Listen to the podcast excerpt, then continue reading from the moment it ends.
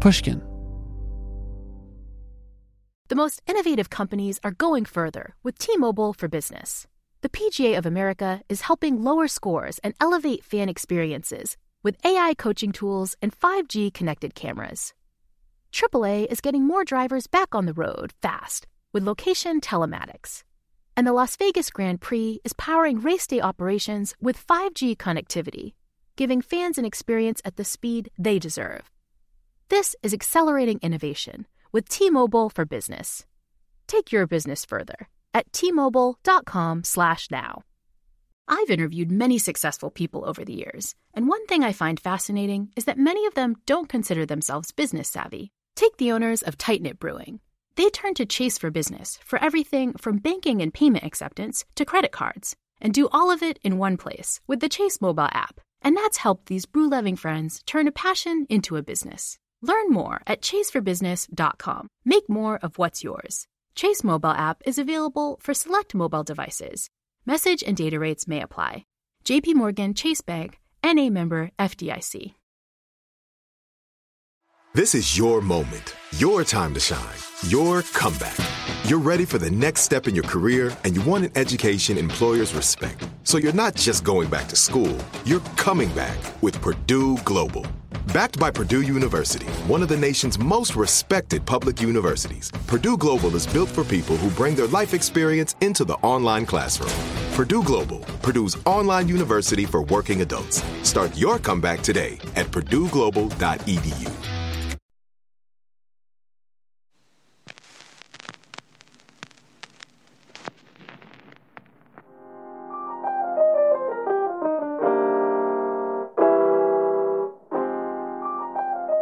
This is Talk Easy. I'm Sam Fragoso.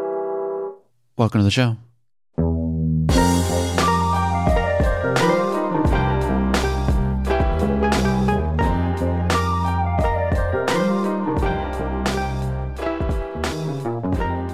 Today, I am joined by the legendary Buffy Sainte-Marie. For more than half a century, Buffy has been telling her story through songs. Although, not just her story, but the story of her people. Born on a Cree reserve in Saskatchewan, Canada, she was removed from her family at a young age. She doesn't know when exactly. She grew up with her adoptive family in Massachusetts. She managed as well as anyone could, given the conditions. We get into all of that early in this talk. Come time for college, she attends the University of Massachusetts, where she earned double degrees in teaching and Oriental philosophy. As she left school for New York City, she would inject those two majors into her songwriting. Part educational, part philosophical, Buffy began playing music that no one had ever quite heard before. By the early 60s, she was traveling the world singing folk songs in concert halls and coffee houses, like the Gaslight Cafe, alongside Bob Dylan, Leonard Cohen, and Joni Mitchell.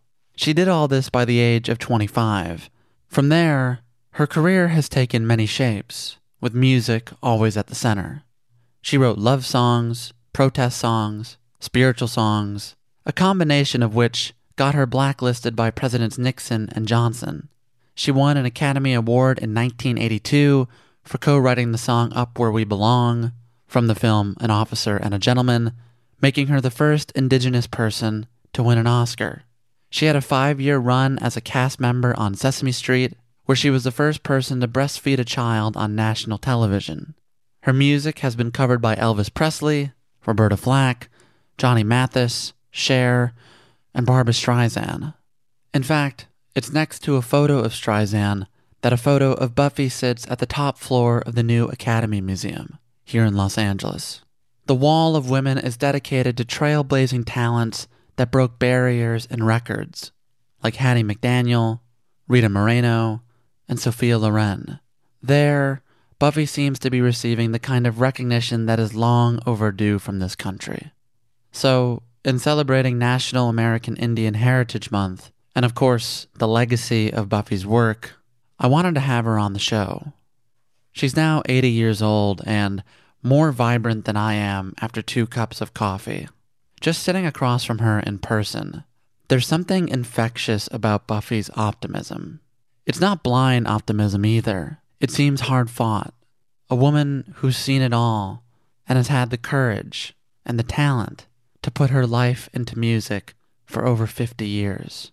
Today, she shares the songs and the sometimes difficult, sometimes beautiful experiences that made them possible with us. I hope you enjoy.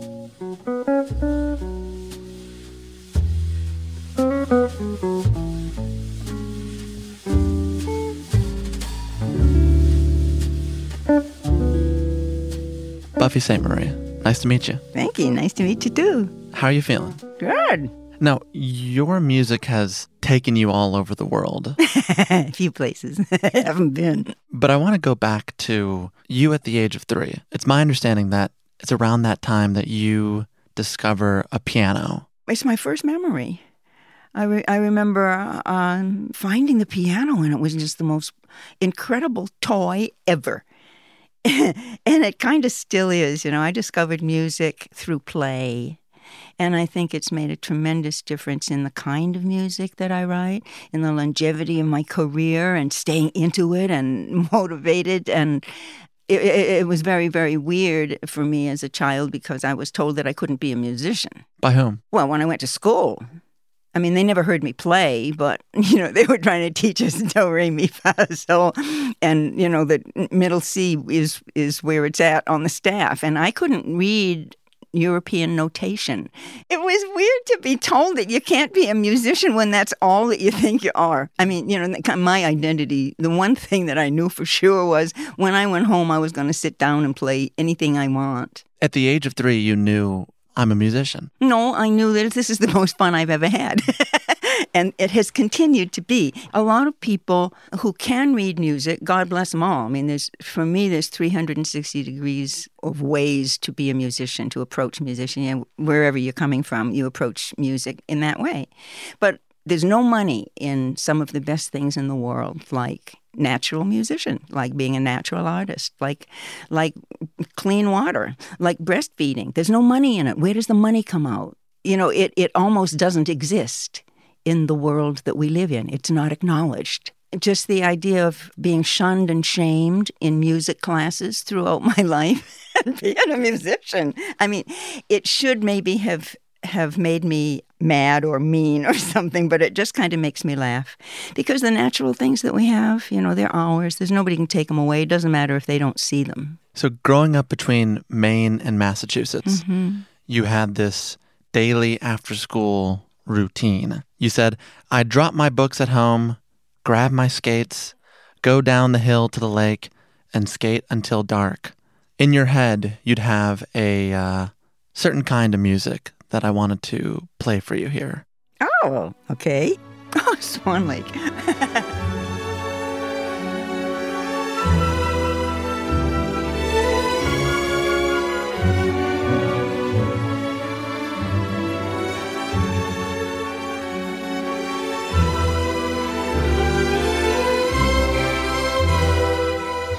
I'd have that playing in my head and I'd be sailing around the.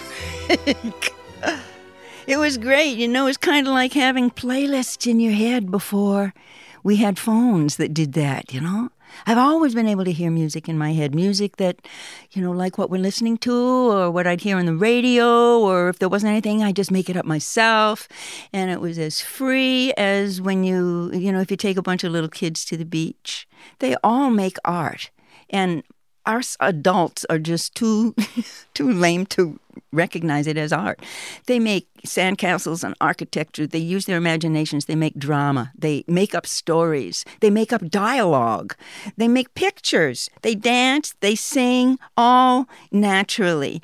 And if only we can find a way to nurture that in every person, I just think we'd have a better world instead of that's what we have to get rid of let's get something that people pay for to substitute for it. That's kind of, you know, one one of the little itches that that I would love to scratch. It's funny because in your authorized biography, you have this whole passage about parents encouraging their children to create. And it made me wonder did your parents ever do that for you? no, but they didn't tell me to shut up, which is just as good. no, I was raised uh, as an adopted child in a, a rather humble family, and um, people were not uh, musicians. For me, the big thing is what was left out. Nobody made me take lessons. Uh, they took me to a, a music teacher, and I was probably I don't know maybe maybe in grade one, you know, just young, five or six. And uh, the the music teacher, God bless him, said, "Don't ever make her, don't ever make her take lessons unless she begs for them." And I never did. And in a way, as an adult, you know, as a person who's had a professional career in music, I can see a lot of great things about reading music, and I wish that I could. But one time, I was talking to Chet Atkins, and I told Chet that you know I've always had a hard time. People give me a hard time because I can't read music. Uh, you know, the boys in the band will give me the business because they can they can read and I can't. You know what I tell people when they ask me if I can read music? I said, "No, Chet, what?" And Chet said, "Not enough to hurt my playing." so that's how it is for me too. I wonder how much music served as refuge for you in your childhood, where you grow up with these adopted parents Albert and Winifred. He was a mechanic. She was a newspaper copy editor. It was not an easy childhood. And it sounds to me like music was your safe space away from all of that. Well, kind of, but it was a lot more than that. And uh, with re- with uh, respect to my parents, uh, I did have a hard time as a child, but not because of them you know, there were pedophiles in the neighborhood and there were pedophiles in the house, but my mom and dad were, were both very nice. And uh, my mom was, my dad didn't pay that much attention to me because I was a girl, but my mom wanted me to go to college. My mom was part Mi'kmaq. Mi'kmaq is what we say now, but when we were growing up, she used to say, yes, that she was part Micmac. And yeah, I did. I had a hard time, but music, music wasn't just a refuge. I can I can see why everybody would think so because a, a kid with a you know with a rough childhood like that, I did hide away. I did uh, take refuge. I I you know when I was when I had the blues, I'd sit down and I'd play these tragic melodies. But you know, music. Let me say was um, it wasn't just a refuge. It was also my joy. I'm very fortunate. You know, I, have had two families, and I've loved them both, and they've loved me too. And my second family is my Cree family, Emil Pot and Clara Starblanket Pot.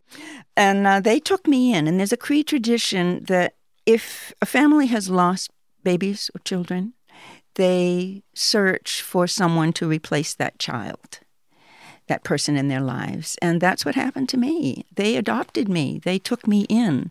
And in, in, case any of you are envisioning like a christening, a baptism, or a wedding, it wasn't like that at all. There's no, there was no, it's not like a ceremony that we could film. No, they just told me.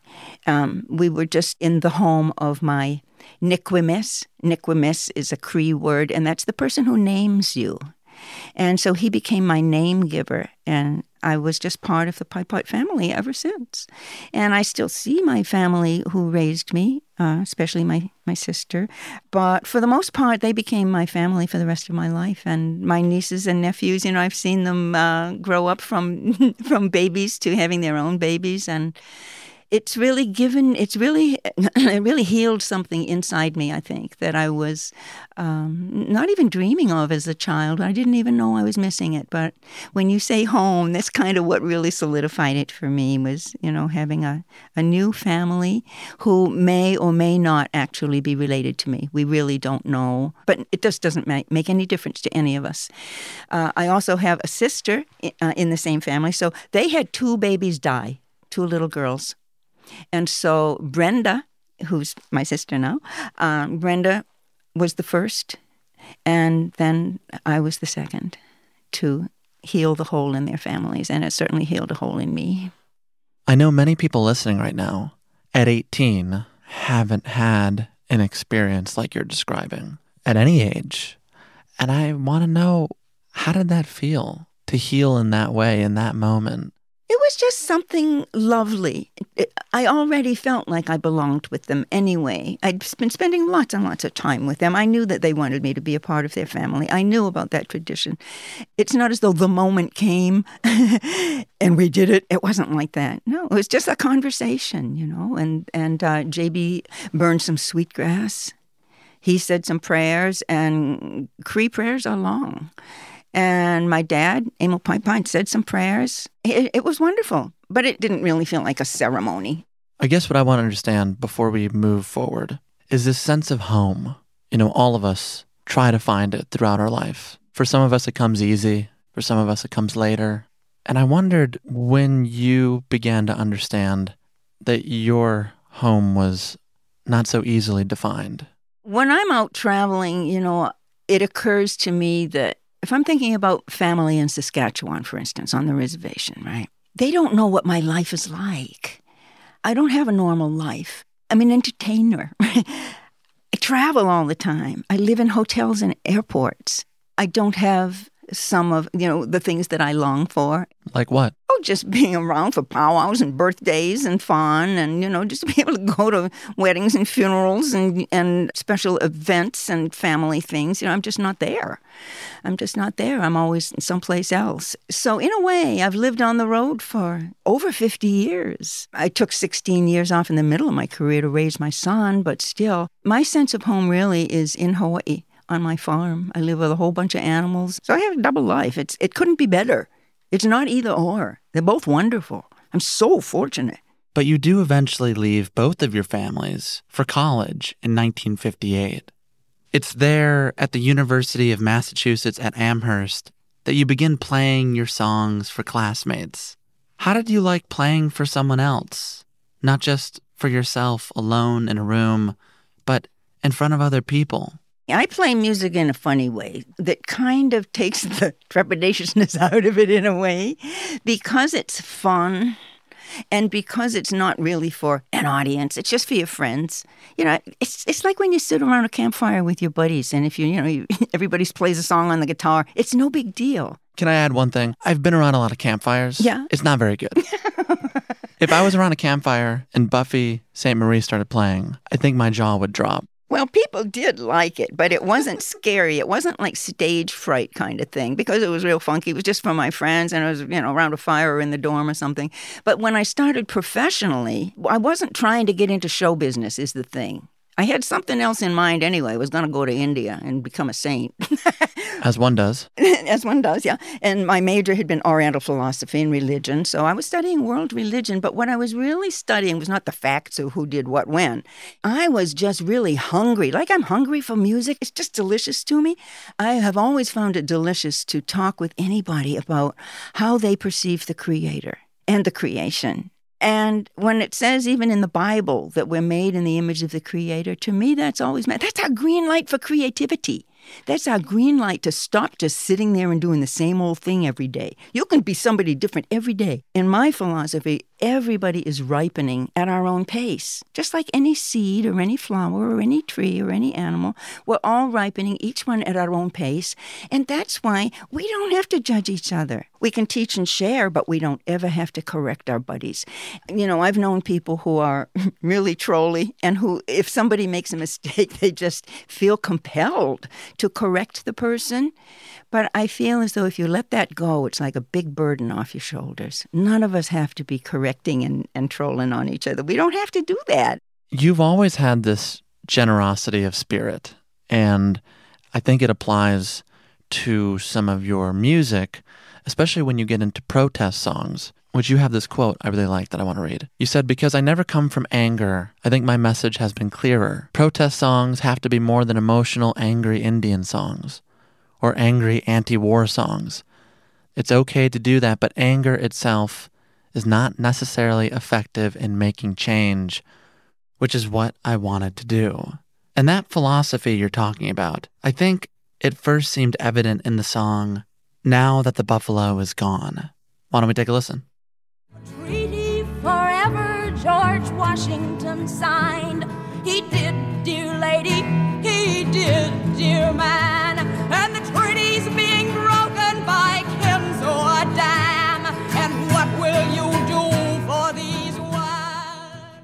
I feel about audiences the same way as I feel about kids. As a teacher or someone who has some information to deliver, I'm not there to break your heart, to scold you, to make you feel bad, to insult you, or any of that. No. I'm just there to put the facts out there. Now that the Buffalo's gone is a pretty easy song to write. All it is is a list of facts, but it's facts the general public didn't know anything about.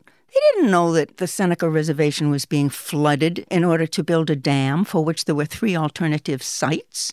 But somebody was going to make a fortune on this one, and they did. They evicted the Senecas. What? They broke the oldest treaty in congressional archives that had been made in, in the time of George Washington? They broke that treaty? And here I am singing to people in New York who don't even know anything about it. I wrote that song because I thought if people only knew that they would try to help. And in many cases, they did. And I'm very proud that they did. You know, it's not only non Indian people who don't know what's going on under the covers, it's also us Indigenous people. And when I say us Indigenous people, even that is deserves a little bit of an explanation since we're not all the same. It's not as though we're a homogenous group. We're all over the place. I mean, I'm not a Seneca, but I was singing about the Senecas, and I was not trying to scold the audience. I was just trying to give them the facts. I feel as though when I stepped out on a stage as, uh, was I, I guess 21 or 22, I guess, in, in New York, and I sang that song, the only reason that I had the nerve to even open my mouth and sing, because I didn't consider myself a singer or a great guitar player, was because of the content of the songs. I was hoping somebody else would sing them. Judy Collins and Joan Baez weren't going to sing my songs, obviously. You know, they had their own. So I was stuck with being the singer. And I didn't think I'd ever have a career as a singer along about my second or third album, having been shocked at the cuts and the takes that Vanguard had chosen, where sometimes I wasn't singing in tune. Oh, I said, oh, girl, you got to learn how to sing. So I started listening while I would sing, and I didn't used to. I would only be telling the story. I could have my eyes shut tight in the dark and telling you the story. But I think it's that ability to tell a story that caught people's attention in the early 1960s, especially as you're performing at a place like the Gaslight Cafe alongside Joan Baez and Bob Dylan. And yet you really were learning on the job. It's around this time that you write a song called Universal Soldier. Now, can you walk us through the origin of this song? You're in an airport on the way to San Francisco. What do you see? Well, the door opens and here come a bunch of medics in uniform. This is Vietnam time. And uh, they were wheeling wounded soldiers in gurneys and wheelchairs. And I got to talking to one of the medics. And um, it, at the time, we were being told that there was no war in Vietnam. And so I, talking to the medic, and I said, yeah, they're telling us there's no war. And he assured me yes. so I had been coming from Mexico. I was in San Francisco overnight, waiting for a morning flight. And I just started thinking about that. Who's responsible for war? Is it these poor guys lying there? You know, they signed up and enlisted because of, I don't know, family tradition or to see the world or a sense of patriotism or, yeah, they have a certain responsibility. Then, you know, the night goes on and I'm thinking, well, wait a minute. What about career military officers? What about guys who spend their entire adult lives uh, getting advanced degrees in how to make war better? I mean, you know, we don't talk about this very often. And in North America, we have four very heavily funded, very serious colleges of war. There's the Royal Military Academy, uh, Annapolis, uh, West Point, uh, the Army College of War, the Air Force Academy. It's five of them. All these years later, we don't have one single college with the funding and the clout and the seriousness who are teaching alternative conflict resolution. And alternative conflict resolution, I think, is really the key phrase. It's not, oh, I'm going to march for peace. No. Of course you are, but alternative conflict resolution can be taught. Gandhi changed the history of India and the British Empire with alternative conflict resolution. Martin Luther King, that's what he was doing, but we're not doing it. And look at this crazy world today where even our brothers and sisters online are trolling and fighting and backbiting and bullying, and we don't have to do it. We can let all of that go. We don't have to tear the system down in order to make it better. We just need to start making sense, I think. So, Universal Soldier, I had thought about the poor soldiers, you know, enlisted men. I thought about career military officers. And then I started thinking, wait a minute, who is it who actually makes the decision, you know, presses the button, makes the phone call that starts the war? Aha, the politicians, you know, now let's get them. They're, they're obviously the ones. But, you know, when it comes down to it, in a so called democracy, uh, who is it who votes for the politicians? So it comes down to us. So Universal Soldier is a song about individual responsibility for the world we're living in. Well, then, why don't we take a listen? This is a live performance of Universal Soldier. He's the universal soldier, and he really is to blame. His orders come from far away no more. They come from him and you and me. And brothers, can't you see? This is not the way we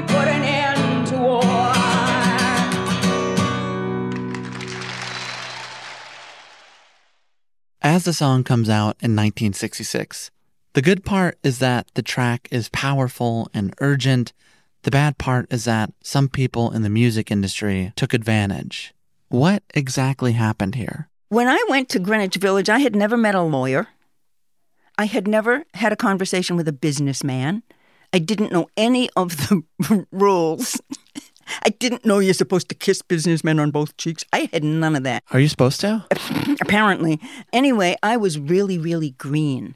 And I was singing Universal Soldier at the Gaslight Cafe, and the Highwaymen came in, and they were coming off a number one worldwide hit called Michael Row the Boat Ashore. Yeah. They were, um, a, you know, a, a men's singing group, kind of a preppy singing group. They sang a lot of really actual folk songs. They needed one more song for their for the album that was going to come out right away, and they wanted to record Universal Soldier. And I said, "Sure, yeah." And there was a guy sitting at the next table. The highwayman said, "Okay, so who's your publisher?" And I said, "What?" I didn't know what a publisher was. You know, I was just right out of college. And the guy at the next table said, Oh, I can help with that. And so this guy, Elmer Jared Gordon, you know, I gave him the publishing for $1. That's how green I was. 10 years later, I bought it back, at least part of it, for $25,000. And The good news is that I had the $25,000 to do it. The bad news is that I had to do that at all just by being, you know, from being so green and that someone would take advantage of it like that when they knew that they wouldn't have to do one single thing. It was already sold to the highwayman, you know. It's not as though they had to go out and find someone to sing it. That's how some people in any business are.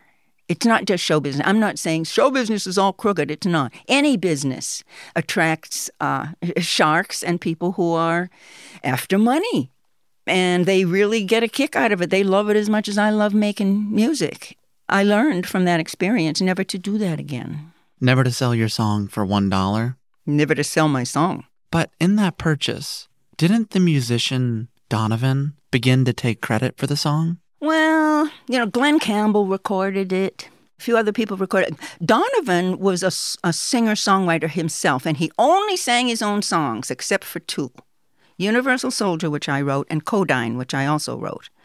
And people just assumed that Donovan wrote it, and Donovan's management never told anybody that I didn't. And he was much known, you know, much better known than I was. So people just assumed that he wrote Universal Soldier and Codine.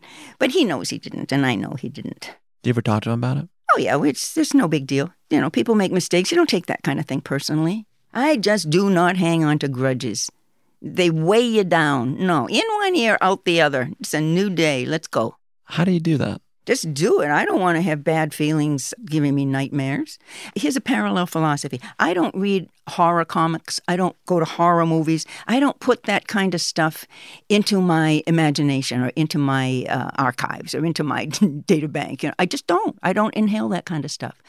I keep my nose on the joy trail. It's kind of a motto, you know, keep your nose on the joy trail. Follow the things that you love and that you know that are good for you. And if you're the kind of person who wants to be effective at something, keep your nose on the joy trail. Don't follow some stupid, you know, alcohol trail or, you know, cheating, money, thievery. You know, don't go down roads that you don't really love. Go down the roads that are really exciting and meaningful to you. Life can be quite simple, actually. Recently, uh, I had a Zoom call with the Dalai Lama, and that was very, very wonderful. And what I love about the Dalai Lama, even though I'm not an official Buddhist, his philosophy amounts to two things really mindfulness, you know, just common sense, pay attention, you know, and compassion. Any question that you'll ask him will probably come through one or both of those concepts mindfulness and compassion.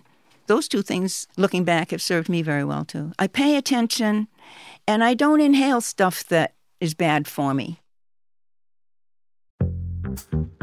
Hello, hello. This is Malcolm Gladwell from Revisionist History. In my book, David and Goliath, I tried to figure out how some people find the strength to take on the established way of thinking and turn it upside down. What does it take to be a disruptor? And I concluded that a disruptor is someone with a rare combination of three traits. First, you have to be open. You have to be willing to see and do things in new ways. Secondly, you have to be conscientious, to follow through and make things happen. Those two are obvious. But the third one is the crucial one. You have to be willing to do what you think is right, even when everyone around you thinks you're an idiot. There isn't a brilliant innovator in history who wasn't surrounded by naysayers. Most of us can't take that kind of criticism and we fold, but the disruptor doesn't. They soldier on. I've been looking at disruptors and their success stories a lot lately, partly because I'm working on a follow up to the tipping point, and market disruption plays a key role in how ideas take off. But also because I'm going to be the keynote speaker at this year's Unconventional Awards from T Mobile for Business. It's an event where customers are recognized for kicking convention to the curb to elevate their company, while also doing meaningful things for their community and even the world. In fact, I'll be presenting the first ever Tipping Point designation, a new special distinction honoring one entrant that sparked transformative change for their organization. If this event sounds like your thing, I encourage you to find out more or even enter the unconventional awards to be recognized for your disruptive thinking. Win a donation to a charity of your choice, and much more. You can enter before July 31st at tmobile.com slash unconventional awards. That's tmobile.com slash unconventional awards. I'll save you a seat. Small business owners, this one's for you. Chase for Business and iHeart bring you a new podcast series called The Unshakables. This one of a kind series will shine the spotlight on small business owners like you who faced a do or die moment that ultimately made their business what it is today. Join hosts Ben Walter, CEO of Chase for Business, and Tanya Nebo, a lawyer and business consultant, on these storytelling journeys of trials, tribulations, and triumphs that hinged on a single event, a split second decision, or even a stroke of luck. Whether the story is about a warehouse going up in flames or a former partner stealing a whole roster of clients, each episode will showcase the grit, determination, and resourcefulness a small business owner needed to turn a pivotal situation into a springboard for success. Listen to the Unshakables now and learn more at chase.com slash business slash podcast. Chase. Make more of what's yours. Chase mobile app is available for select mobile devices. Message and data rates may apply. JP Morgan Chase Bank NA member FDIC. Copyright 2024 JP Morgan Chase and Company. Smart journalism, fascinating topics. Words that describe CNN's podcast, The Assignment with Audie Cornish. Last year, the Army missed its recruitment goal. It had 65,000 spots to fill and came up 10,000 short of that target. Why is it so hard to recruit? How's the Pentagon responding?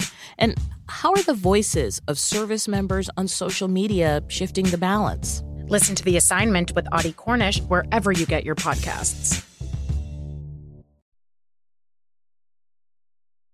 Your ability to avoid the bad stuff, to stay on this joy trail, it's especially inspiring because of all the hardships you faced. And yet, I realize using the word hardship is maybe mischaracterizing how you actually process difficult situations. And I say that because in your biography, the author has this passage that I think is important. She wrote, At one point in this biography, I started a sentence with the words tearing down, and in the editing process, Buffy crossed them out and provided this alternative creating in spite of and beyond. Your work is not defined by tearing down systems, but creating in spite of and beyond. Is that fair to say? It is. I really feel as though a lot of good, effective work doesn't happen because people think that they have to tear something down.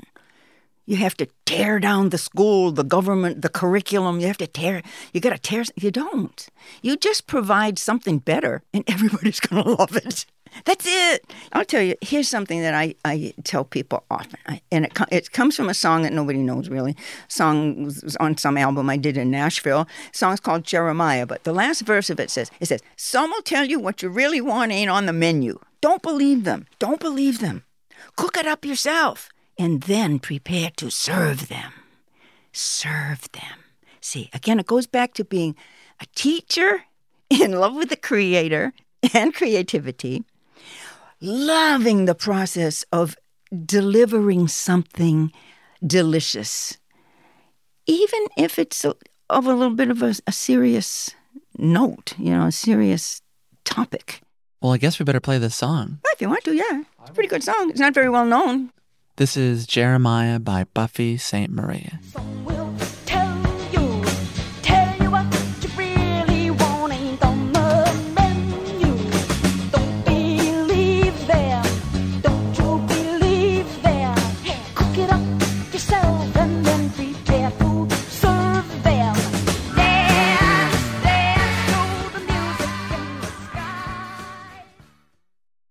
You're talking about making music that if you don't see it on the menu, you have to do it yourself. The music industry had preconceived notions about the kind of songs that you could make, or, rather, they had this idea that you could only make a kind of protest song or an indigenous song. And the great irony of your career, I think, in some ways, is that until it's time for you to go, is actually the song that ends up getting you into some trouble, which is a love song. How does this happen? You are so smart. Almost nobody puts that together. Most people think that I got blacklisted by Johnson and Nixon because I wrote Universal Soldier. No, it's not that cut and dried. I wrote Universal Soldier. Glen Campbell recorded it. Donovan had a hit with it. It was all over the place. No, I got in trouble, as you said, and very few people are hip enough to know that. I got in trouble because Until It's Time for You to Go was being recorded by everybody and his sister. I mean, Bobby Darin and Elvis Presley and Barbra Streisand and Sonny and Cher. Cher recorded it twice. Uh, Neil Diamond, Chet Atkins, Roberta Flack, Johnny Mathis, Arthur Fiedler and the Boston Pops Orchestra. Everybody was recording Until It's Time for You to Go. And all of a sudden, I was on The Tonight Show shooting my mouth off about Indian issues. That's what got me in trouble. What got me in trouble is that my song got famous and got me on television where I expressed information that certain people did not want known. Like? Well, just uh, singing Now That the Buffalo's Gone on The Tonight Show when Harry Belafonte was, was hosting. Uh, now that the buffalo's gone, you know, we've already talked about that. That's about the theft of Indian land by a bunch of slicks in hand in hand with government. That's how you do it, boys. That's how you do it. so, and I was saying things like that on live television. And the reason that I was on live television was because all of a sudden, um, Until It's Time for You to Go was being recorded by people who thought quite differently from me, as well as may have agreed with me about political issues. I think it's an important point that you've made. It's not as though you have to be scared to write something like Universal Soldier. You don't. I don't like it when people think that Universal Soldier is what got me in all that trouble because I think that's going to discourage songwriters from, you know, telling the truth and trying to be effective through songwriting, which I think is a wonderful thing to be able to do. I mean, I have a whole lot of respect, by the way, for the three and a half minute song. If you can say something in three and a half minutes that somebody else has to have a multi million dollar movie or a 400 page textbook that'll wind up on the shelf. No, you're better off with a three and a half minute song. A song is portable. you can play it on any instrument. You can do it in different languages. It can be done in different styles and different genres. And it's immediate, you know, and it's replicable. So the uh, the song itself is an incredible tool for change, I think. And a lot of people, I think, look at look at me, especially, I mean, in the US they do. In other countries they don't, but in the US, because I was taken out so early, you know, after the 70s that people didn't hear from me and my fans thought I'd retired or died or something. But in other countries, uh, they, they continued. And consequently, in the US, it's a little different. And uh, very often people will look at me like a victimized, you know, because of being indigenous and because I've written some real strong songs. A lot of people think I'm real big because Universal Soldier is kind of ballsy clumsy. so I would say that some of my songs have overshadowed the diversity of things that I write about and styles that I write in. And uh, because I didn't have teachers or I didn't have peer pressure, I didn't know any better. So I didn't concentrate only on one genre. It's not as though I was in Nashville and you have to do country, right? When I was in Nashville, I was doing everything. I was doing some great rock and roll, some wonderful country, and lots of love songs. But some people will will associate my name with victimization or, or tragedy. And they forget that the only money I've ever made has been because of love songs. But they don't know that I wrote until it's time for you to go. And they don't know they don't associate me with Up Where We Belong. They don't know. So uh, it's always interesting to cross the borders and to realize that people perceive you a little bit different. But it's all good. It's all good. I do think they ought to perceive you as someone who also wrote these remarkable love songs. So, why don't we play a bit from the track that would eventually get you blacklisted until it's time for you to go? You're not an angel, you're a man. I'm not a queen, I'm a woman. Take my hand. We'll make a space in the lives that we'd planned. And here we'll stay until it's time for you to go.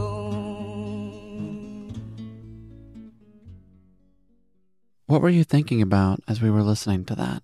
It kind of looked like you wanted to say something. I'm uh, I'm glad to talk to you today. And if there's some if there's one thing that that would make me real happy, would be if you know there's some some up and coming songwriters coming up who uh, you know wonder what it's like uh, to have gone through what I went through in terms of the combination of being effective and speaking out as a songwriter. So you were an effective songwriter, which got you into some trouble. When you're on the Tonight Show talking about these issues. Were you ever nervous? No. Uh, a matter of fact, I went on Good Morning America and uh, I debated a congressman and won. But I mean, things like that. It's not my. It's not the lyrics to Universal Soldier that get me on a blacklist. You know, there are people, Congress people even, who just don't want Indians or anybody else having anything to do with the control of all available lands and natural resources. They want those reservations. They want to put up condos. so, you know, that's the kind of atmosphere that you're dealing with. It's like the heart and soul of now that the buffalo's gone is very different from the heart and soul of why these people don't want Indian people to have control of our own destinies. What do you mean by that? You know, it'd take too long to really get into the details of the continual land grabs. I mean, just the things that are going on. You got to talk to Winona LaDuke, by the way. Winona LaDuke from Honor the Earth. She and many other people, especially along the Canadian border, up in you know Minneapolis, North Dakota, uh, they're dealing with Enbridge and other oil companies who uh, are, are, huge polluters and huge lawbreakers. I mean, Standing Rock is an example of what I'm talking about, and it's ongoing. And there are oil companies that'll just break all kinds of laws. I know too much about the oil industry, uh, fracking, uh, the tar sands uh, in Canada to be able to give you a little polite summary. Well, we, we don't need anything polite on this show. I mean, this is a very issuey time in our history. Oh my God, you know, between the climate change, COVID, and the political polarization and kind of chaos that's going on right now. This is a very strange time. This isn't the way it usually is. And if there are Indian issues now, oh, it's very, very hard to get any column space on it. I just feel as though people are not aware of any of either the triumphs or the tragedies of Indigenous people. And as a school teacher with a guitar and a microphone, I'm just thrilled to spread that message. In Canada, we're dealing with terrible, terrible things, and we're acknowledging them. You in the U.S. are also dealing with similar terrible, terrible things, but you're not acknowledge. You don't even know about them. Missing and murdered Indigenous women and girls is not a thing in the U.S the residential schools, you know, the grave, you know, they've been exhuming the graveyards and the backs of the residential schools and all these little dead Indian kids, you know, who are everything from just sex toys for priests and nuns and Indian agents, and I mean, the, the history of residential schools is so tragic. It's so tragic.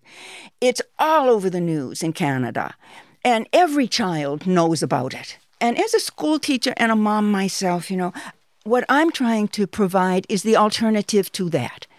I'm not trying to say that we shouldn't talk about those issues. I'm saying, yes, those issues are being talked about and are very real and important for children to understand in a child friendly way. But we must, we must also provide the alternative, strong, positive information that nobody talks about. For instance, okay, pretty soon is going to be NFL season. It's going to be the Super Bowl. It's going to be the Stanley Cup. Very few people are aware that team sports were invented by indigenous people on this side of the water.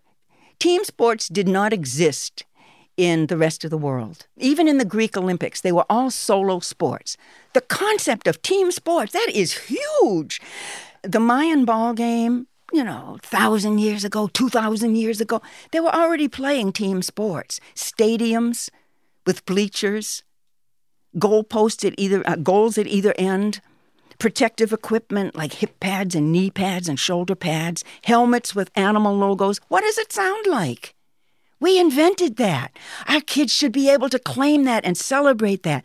And that's only one of the many contributions that Indigenous people of the Americas have made to the entire world. There are just a lot of uh, inventions, you know, things like rubber, rubber, the rubber ball. That's why we had a we had team sports and you guys didn't maybe because we invented a rubber ball. You know, in a way, it it brings me down in a way when I think about our kids who don't know these things, and it brings me down even a little further when I realize that school systems for which I have been trained to work uh, are unaware of these things. I had a very, very wonderful uh, experience um, when I took a break after Sesame Street. I took a break for 15 years to raise my son. And I really wanted to follow up on the idea that I've been talking about. I really wanted to write a new kind of curriculum, but I mean core curriculum that uh, included Indigenous people. And most people don't know what core curriculum is. Core curriculum are all the subjects that everybody agrees need to be taught in a school, like uh, you know science and geography and social studies, government, stuff like that. And just like you don't have to tear anything down to make it better, I wrote up this curriculum including Indigenous people, science through Native American eyes, geography through Native American eyes, government through Native American eyes. I mean, what does that look like? It means that in the U.S., kids in New York and kids in California, kids all over the country have to mat they have to be studying certain things at certain time in their education. So if your kid moves from New York to California, we have to know that at grade 5 they're still going to be studying the principles of sound. And there's no reason why you have to teach the principles of sound just in a flat surface book that has a graph. What? Nobody knows. How are you going to learn the difference between frequency and amplitude like that?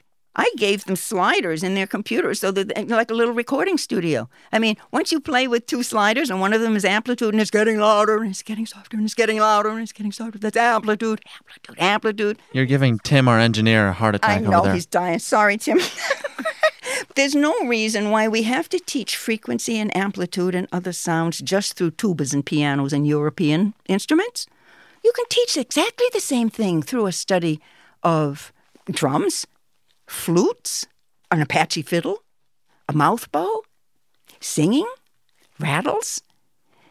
So we teach core science through an indigenous perspective. The kids are rewarded with an indigenous people's jukebox where they can hear, you know, everything from a tribe called Red to, to you know, powwow. And I had started a scholarship foundation in about 1968, I guess, the Nihewan Foundation for Native American Education. And uh, in working with a lifetime of like minded people who are on a good trip, I, have had the unique experience of um, working with the W.K. Kellogg Foundation, the Ford Foundation.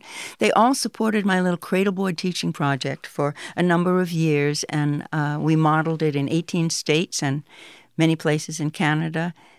But what's important is not the business because I never tried to turn it into a business. I, am not good with business. I don't really believe in it. I think there's just too much um, room for corruption. And I think that many, many, many, many, many businesses are only about, you know, take as much as you can get and give the least you can. I think that um, life in a circle in an indigenous way is quite different from the hierarchical pyramid model of take as much as you can get and give the least you can, you know, keep those people under you working for you. That's just old fashioned. It's obsolete. You know, if life is in a circle, as you say, perhaps that's why you've dedicated so much of your time here with children, teaching them, encouraging them, paying it forward. And I wonder, what do you think spending time with kids has done for you and also your music? I don't know. I got a chance. To, you know, I was interested in um, electronics. I, I'm interested in in things like a kid is interested in things. I'm interested in anything that'll make noise. you know, banging on pots and pans or playing a piano or picking up something that has some strings in it, but maybe it comes from a different country and I don't know what to do with it. Natural musicians, we can have fun with all that stuff, you know, and it's no big deal. And electronic music for me was the same thing. I approached it playfully. It was fun. I didn't have, you know, I didn't have to pass a course on it. I didn't have to write code. And you didn't have to know what you were doing. You were experimenting and it was fun. And really, that's all there is to it. It's as simple as that. Keep your nose on the joy trail and have some fun with music. It's not a chore. It's not work. If it is, if it is, you're not in the same business I am anyway. I know that there's different ways to go about music, but uh-uh, I like to play it. In the '60s, when you were first starting out, you always have this quote, which is, "I never thought it was going to last. I didn't. I never thought it would lead to anything." And as we leave, I'm thinking about how on the fifth floor of the Academy Museum. You were there alongside these other trailblazing women. Yes, what an honor. You're going to see it for the first time tonight. Mm-hmm. It's kind of remarkable that you and I are talking before you do this. But how do you think you'll feel? Oh, I already feel. I mean, I'm already, I already feel honored by it. I found out about it, you know, a couple of months ago. So it's really, really nice. And I was real sorry that I couldn't come in and really be happy with it. But Saturday night, I am able to participate in, in the honoring of my Academy Award. It's going to be Wes Studi, he, Wes last year he received an honorary Academy Award for his body of work, which of course is wonderful. Tantoo Cardinal, who's one of our foremost actresses. Oh my God, she's an incredible actress. Uh, Robbie Robertson, who needs no introduction. Oh, and I'm the fourth one. Uh, we're being honored for uh, as Indigenous people, and uh, I was the first and for a very long time, the only Indigenous person to receive uh, an Academy Award, what they call a competitive Academy Award. Wes's is honorary. But Taika Waititi, who so well known now from New Zealand, he now is the second Indigenous person. So for a long time, I was the first and only Indigenous person. now we have, you know, the Academy is trying to open to a bit more diversity, thank goodness. Uh, and there are a lot of good people, especially Bird Running Water, who are really helpful. You know, it's, it's hard for a big institution like the Academy or, you know, uh, any institution really, to know the grassroots to know the inner circle, to know the people who are really productive but might not be uh, easy to find. So we have a team who have been doing that, and it ought to be really a lot of fun tomorrow night. I don't know what to expect. I don't have any expectations, so I know I'll have a good time. it's always better to not have expectations, although I'm sure you're going to have a good time. And it's true, you won that Oscar in 1983 for co writing Up Where We Belong, but this full hearted celebration of you and your work, it's long overdue in this country. And it's this country that I want to sit with for a moment. To do that, why don't we play a bit from this song? It's one of my favorites called America My Home.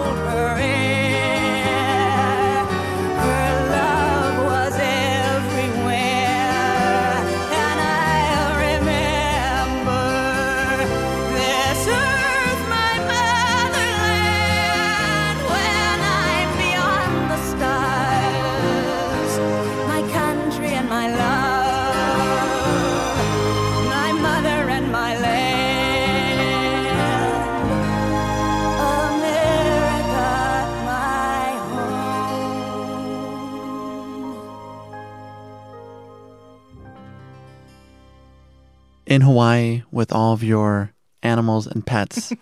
You make me smile. when you go back there, Yeah. you had a long search for finding home. Do you think you found it? oh, yeah. I love living where I live. It's not as though I'm a hermit, but um, I live in nature. I live in the mountains in Hawaii. You know, it's not like I'm on a beach on Maui. It's not like that at all. And that really is home. And it's partly home because of what's not there. Like I said, I'm on the road all the time. I live in cities. I'm in Paris and Oslo and Sydney and LA and, you know, I'm all over. But my recharge really is what I'm trying to say. My recharge comes when I'm in nature and at home with animals and pets. I live at the end of the rainbow. And for the last hour, I have two. Buffy Sainte-Marie, thank you very much. Thank you, too.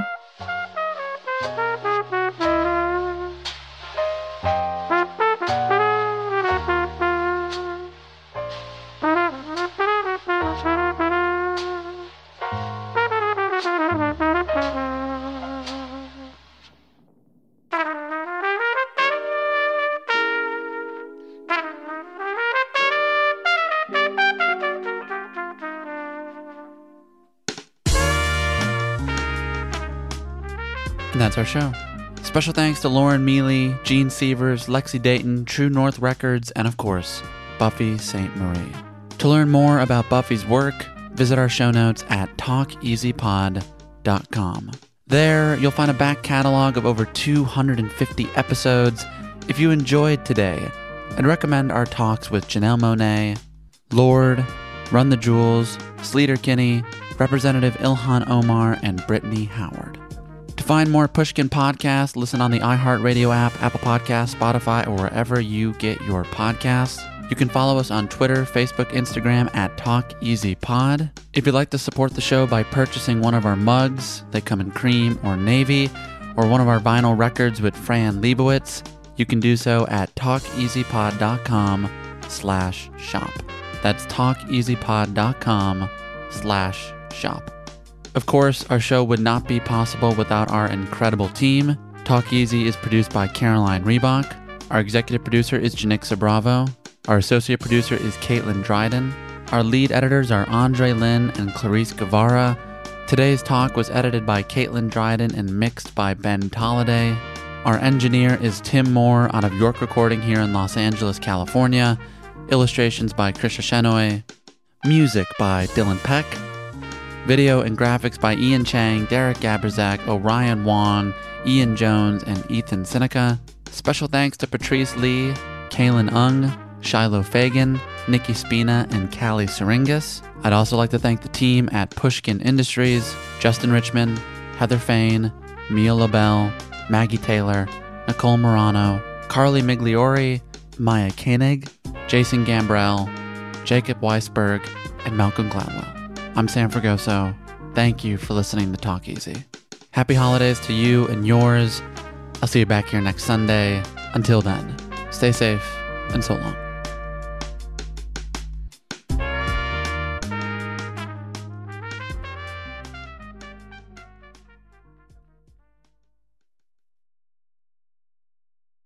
The tradition of breaking tradition continues with the return of the unconventional awards from T Mobile for Business at Mobile World Congress. This is an event that celebrates innovators whose bold actions took their industries to new places. If that sounds like you and you're a T Mobile for Business customer, enter today. If you win, you'll be publicly honored amongst some of the most influential leaders in industry, and me, I'll be there too. Enter now at tmobile.com slash unconventional awards. See you there. Life's better with American Family Insurance because our home policies help protect your dreams and come with peace of mind.